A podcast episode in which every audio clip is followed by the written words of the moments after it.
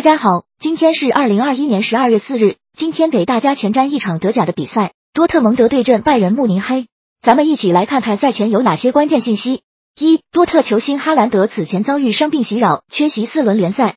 上轮联赛他替补出场宣告回归，结果登场八分钟后就打进一球，将个人本季联赛数据扩大到七场十球八助攻，脚感依旧火热。二、多特蒙德除了哈兰德之外，队长罗伊斯本赛季的状态也很火爆，十二场联赛四球八助攻，上轮联赛助攻两次，近七场联赛有六场参与进球。另外，上赛季联赛主场罗伊斯也打进拜仁一球，本赛季德超杯对阵拜仁同样也打进一球，是拜仁后防的心腹大患。三、多特今夏的新援马伦赛季前期融入情况很不理想，但最近状态大勇，连续三场比赛进球，而且是三粒运动战进球，逐渐找到了状态。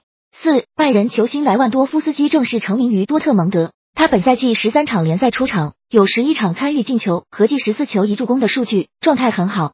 离开多特加盟拜仁之后，莱万各项赛事二十四次对阵老东家，打进了二十四球，外加三个助攻。上赛季主场打进多特三球，客场一球一助攻。本赛季德超杯对多特梅开二度，打老东家从来不手软。